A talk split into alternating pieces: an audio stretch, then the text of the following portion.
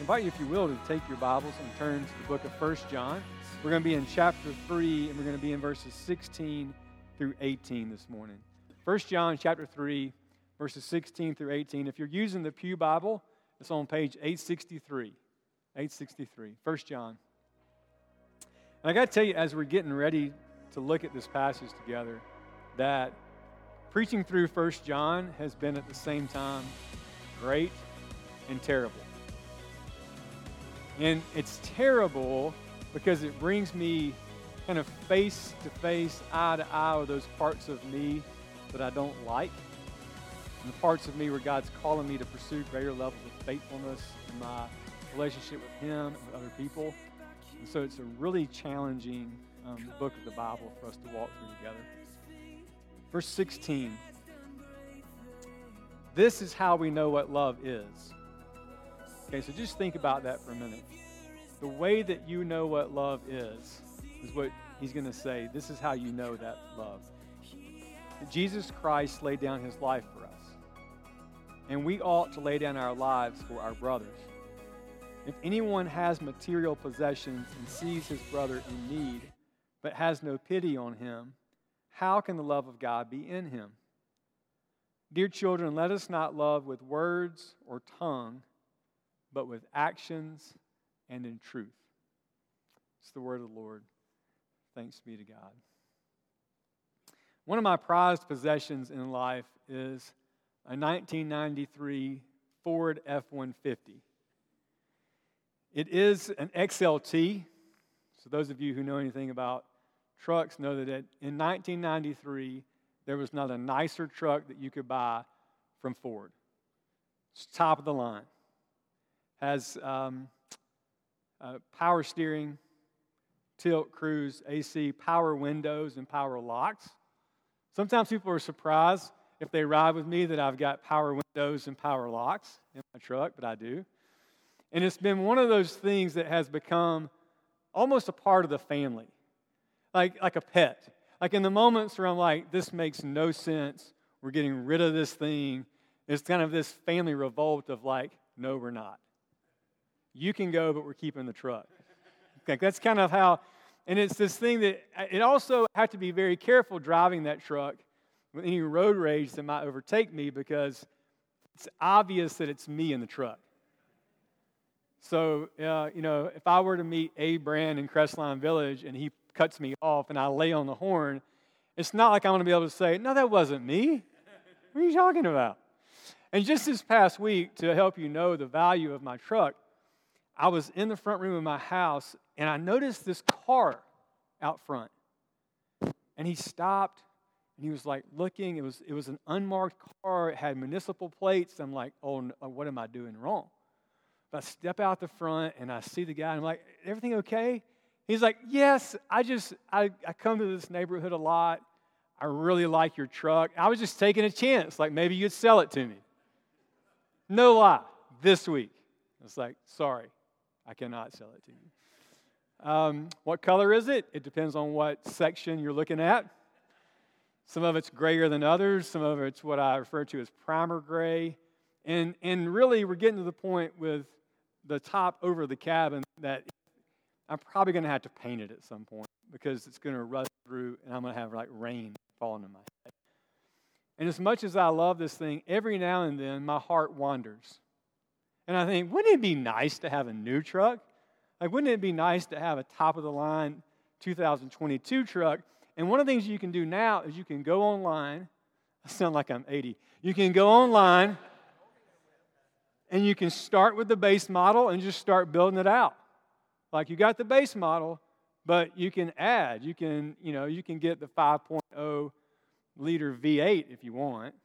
And you can get like bigger tires if you'd like. And you can get custom seats inside, seats that get warm. You can make the thing drive itself if you would like. And what's interesting is like as you're checking the options as you go down, what happens to the price at the top? It's just subtly rising, you know, and you get to the end, and the truck that I built was $60,000. What a deal. I think if I had sold my truck to that guy the other day, I could buy like a tire on a $60,000 truck, you know? And, and there's nothing wrong with customization. There's nothing wrong with that. If, if you are able and willing to buy a $60,000 truck, God bless you. Just come give me a ride at some point. But I think there are parts of our lives that we take a similar approach to this whole idea of what can I get and what's it going to cost me and what's my comfort level with giving over this part of me. And I think we do it with our faith a lot. So here's what I mean. You may think about faith and you think, all right, I definitely want the base package. I'd like salvation. So I'll place my faith in Christ. I repent of my sins. I trust in Him. And so I know that now I'm right with God and with other people. And then there are options. It's like, do you want to go to church? I mean, so I'll take the church option. And then, like, do you want to read your Bible? I don't know. Okay, fine, I'll take that option. And you can kind of work your way down and arrive at some form of Christianity that you're like, I can live with that. I'll take those options. It's going to cost me this much time and effort and money. I'll do that, but I can't go more. And in fact, some days I'd like to go less. And here's the really inconvenient truth about Christianity that really there, there is no base model and there are no options that you're free to add on and take off. That really the deal that you're entering into with the Lord when you place your faith in Christ is I want Christ and He gets all of me. I want Christ and He gets every part of who I am and all that I have. Yielded to Him and His purposes in this world. And we, when we live our Christian lives as if there are little options that we can check, then really everything is on our terms. And here's a nasty little secret about me I am very selfish. Do you feel that way about yourself? Like, I want to help you as I can and as it's convenient. Or, like, I'll do this if it fits into my schedule. And that part of me that is my life and what I own and what I have jurisdiction over, it's really hard for me to give it up in service of other people. But First John doesn't allow for that. First John chapter 3, verse 16. This is how we know what love is. Now, if you were asked to define love, you might say all manner of things. I bet before the day is over, you will say that you love someone or something. Might be somebody in your house, might be your spouse. If it's not, I encourage you to do that before the day's over. Tell your spouse you love them. Could be some food, could be some experience, but probably you're going to use the word love at some point in a day.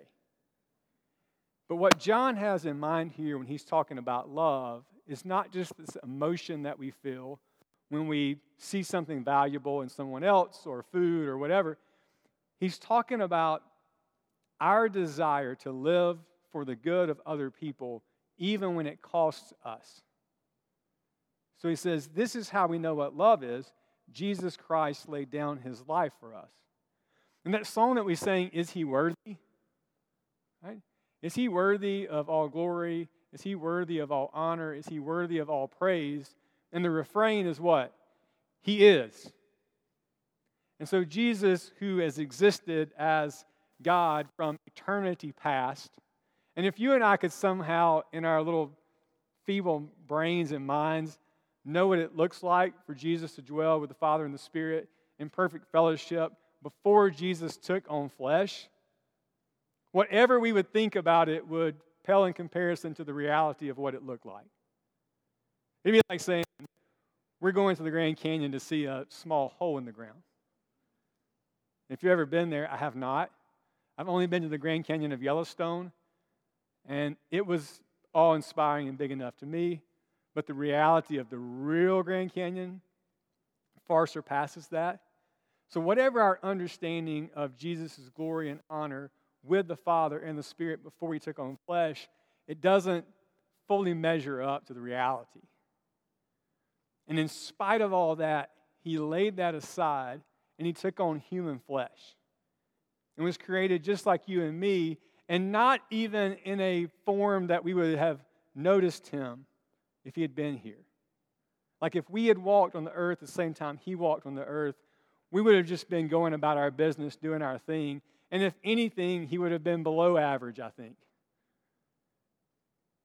And it's that part of Jesus' humility, even, that I think moves me more than because I'm the kind of person that if I am something or I have some title or you should respect me, then I, then I want you to know it. Do you ever feel that way? Especially as you're parenting your children. Like that probably gets me more is like, brought you into this world. Like I sustain your life. Least you could do is like be grateful. You know, that's the part of the disobedience that's even harder. And so Jesus laid aside all of his rights and glory and privileges and he took on flesh. Right? And he was unknown and unnoticed. And he did all of that for whom? John says he did all of that for us. That's how we know what love is.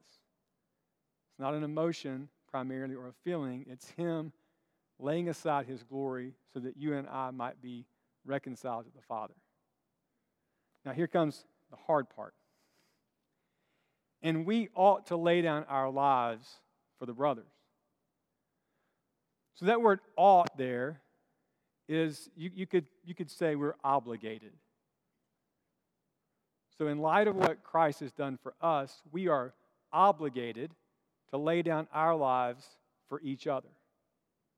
You could think brothers and sisters within, within the church. And I think there is this tendency in our faith, especially among Protestants and Baptists, that we're so worried about not giving you any sense that works add to your salvation that we really have a hard time giving you obligations. I mean, I thought about that in my own life and faith this past week that, that there's this sense of like you're saved by grace alone, through faith alone, and what Christ has done for you, full stop. You can't add to your salvation, you can't take away from your salvation. It's all rooted in what God has done for us in Jesus. And so then sometimes we, we respond to that and we say, well, I mean, it really doesn't matter how I live. Or if anybody like challenges me to a greater level of faithfulness, then we're like, hey, don't put that legalism on me. Right? But John and I think the authors of the New Testament, they thought differently. That of course you can't add to your salvation. Of course you can't earn God's love. But if you truly believe this first part, that Jesus laid aside his glory, he took on flesh, he died on the cross so that you might be reconciled to him, that that's love, that, that there is then this obligation that you have to love other people in the same way that He loves you. We ought to lay down our lives for each other. And I've been, this, this concept has been in my brain all weekend. And as I've done a couple of things for other people, there's been a part of me that thought, well, I mean, surely you're grateful. I mean, surely you could say thank you for what I did for you. But really, the heart motivation ought to be that if, that if someone were to thank me, I should say, it's just my obligation. Like, I'm just doing the only rightful thing that I can. Like, you don't owe me anything, and here's why you don't owe me anything. Because I understand all that God has done for me in Jesus. And this is just part of what it means to be a follower of Jesus. I, I'm obligated to you to love you. And then he says in verse 17, now I think this is actually a challenge for us to understand and apply. He says, If anyone has material possessions and sees his brother in need, but has no pity on him, how can the love of God be in him? Now, it's just the case that our church is located in an area, and our church is comprised primarily of people where we don't see a ton of material need in each other. In the early church, it would have been a little different. It would have been more kind of a, a different group of people coming together from all backgrounds, all shapes, sizes. But for us, generally speaking, like you're not going to walk into church every week and think, man, um, Wayne probably needs some food this week. Or Wayne probably needs some clothes this week. I mean, you might think I need nicer clothes or more attractive clothes, but, but you're not worried about me being in need. And so I think because of that, there's a tendency that we have to see verses like this and we think, well, that's only if I go to somewhere where someone's in material need. But, but as I've been your pastor for six months, if I made it six months, um, it's, it's occurred to me more and more that everybody who walks into these doors every Sunday morning is someone who has needs. And they're not physical needs always that I can see and that I could tell you what they are. But as I spend time with people and as I think about my own heart and life and my family, like each of us has need. And God's called us to see each other and recognize that and respond in whatever manner we can to help that person who is in front of us. I told the first service that here's an example.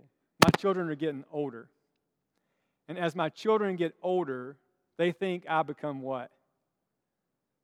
Dumber. Okay? Their age, then maybe I become. And so they need other people to come alongside them and say, hey, you know what? You think your dad's crazy, but really he loves you a ton. And this is why he's letting you do this or not do that, or this is why he's putting this in your life and not allowing this. That, that it's more than just something that I've been called to, but, but in a sense, all of us have been called to this in each other's lives. Or think about young married couples. Guess what? No matter how much premarital counseling I do with them, they will not be ready to be married. Do you agree? The reality of what they're getting into is just, I can't fully talk about it or describe it. You got to do it. And we have a wonderful opportunity to come alongside them and say, hey, we've done this a little while. Let us love you and walk alongside you and help you as you figure that out. Or older people in our church who can't come anymore. And one of the most, I think, scary things for me if I think down the road about getting older, it would be if I couldn't be around people anymore. If my limitations were such that I couldn't go to church, or my limitations were such that I couldn't go out to the grocery store or whatever, that isolation that kind of sets in. And we have people like that at Mountain Brook Baptist Church. And so I want you to increasingly be prayerful about how it is that God's calling you to love other people at Mountain Brook Baptist Church. I want you to do a thought experiment. I want you to answer, answer the question. I want you to ask yourself who at Mountain Brook Baptist Church loves me? And who would you put on your list? And then I want you to think who do I love at Mountain Brook Baptist Church? Not in word, but in deed and in truth. Who in this church am I showing up for and working for their good, even though it costs me something? Verse 18 Dear children, let us not love with words or tongue, but with actions and in truth. This past week, I saw a lot of love in action and in truth. Does anybody know what this past week was? Joel already gave it away. Anyone? VBS. And one of the awesome things about Vacation Bible School at Mountain Baptist Church is that we're normally Monday to Friday, apart from the ELC, it's kind of a quiet place for the most part. But Vacation Bible School week, it is not quiet. I mean, there's just life everywhere, in every corner. Kelly's up here doing songs and motions with the kids in the sanctuaries. There's music bouncing off the walls. You go all throughout every floor. There's kids doing crafts, there's kids doing activities, there's snack time, there's people rolling around carts with what I imagine to be red uh, Kool Aid and some kind of snack that you're just like, that's my childhood, right? And what is essential for us to do that? We must have what? Volunteers. We must. And in that week, you see people who understand that we have to have other people who show up in deed and in truth so that others could know Christ a little bit better. We also had something called Life Week this past week, which is kind of the youth worship service fun event that happens in conjunction with VBS. What do we have at VBS? I mean, at Life Week, lots of what? Volunteers. People that just say, hey, I'll show up and feed the youth. I'll show up and try to cook enough macaroni and cheese for all these kids. The youth prevailed once again. You cannot cook enough macaroni and cheese for them, right? But go to events and lead games and develop relationships. And all of that is only possible as we have people who will show up for other people that they don't have to show up for. They volunteer. And one of my big goals and dreams for Mountain Baptist Church is that every Sunday would feel a whole lot more like vacation Bible school. That there would be so many people who have a sense of calling and heart for other people that we don't have enough spots to slot you in. They're like, you email me and you say, hey, all right, I'm in. I want to show up and love some people. And I'm like, hey, I'll get to you when I can. Because I've just got like such an influx of volunteers who want to show up. I'll just have to let you know when I find you an opening. Because we've been so moved, not by guilt, not by the fact that we have to do this, but that God is gracious enough by His Spirit to help us to understand and really believe the love that He's shown for us in Jesus, such that we start to look at each other and we say, it's not optional. I don't get to choose. I must. I am obligated to love you. And not just to say it, but show up. Um, today is my anniversary, by the way. Um, bet you can't guess I've been married. 18 years. And one of my wife's favorite things that I've failed to do in 18 years is to watch My Fair Lady with her. Maybe before the week is out, I'll watch that with Mary. But she's talked to me enough about it, and I've watched clips in this one song that relates to this passage.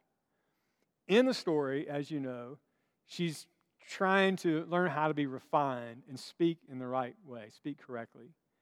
And there's one part where she says, Words, words, words. I'm so sick of words. You should Google it. Those of you who've seen it, you're singing it right now. Right? I think John would say that to us about our faith. That we can tell each other that we love each other all day long. We can tell God that we love Him all day long. And ultimately, what He's looking for is for that love to be expressed in deed and in truth with each other. And it seems like you're giving everything up to lay down your lives for others. But Jesus said, What do you ultimately gain if you gain the whole world and lose your life in the process? And the only way to really experience life is to lay your life down in the pursuit of loving other people. I invite you to pray with me. Father, we pray that you would give us a greater heart of love for you and a greater heart of love for other people in our church. That you would move us to, to yield all of who we are so that others would experience the abundant life that's found in Jesus and that they might be guided throughout this life and that they would know that they'll never be alone because of our heart and our love for each other. Give us Give us that heart in increasing measure. So, as people are brought into the life of our church, they'll experience um, the love that you've given us in Jesus. We offer this prayer in Christ's name. Amen.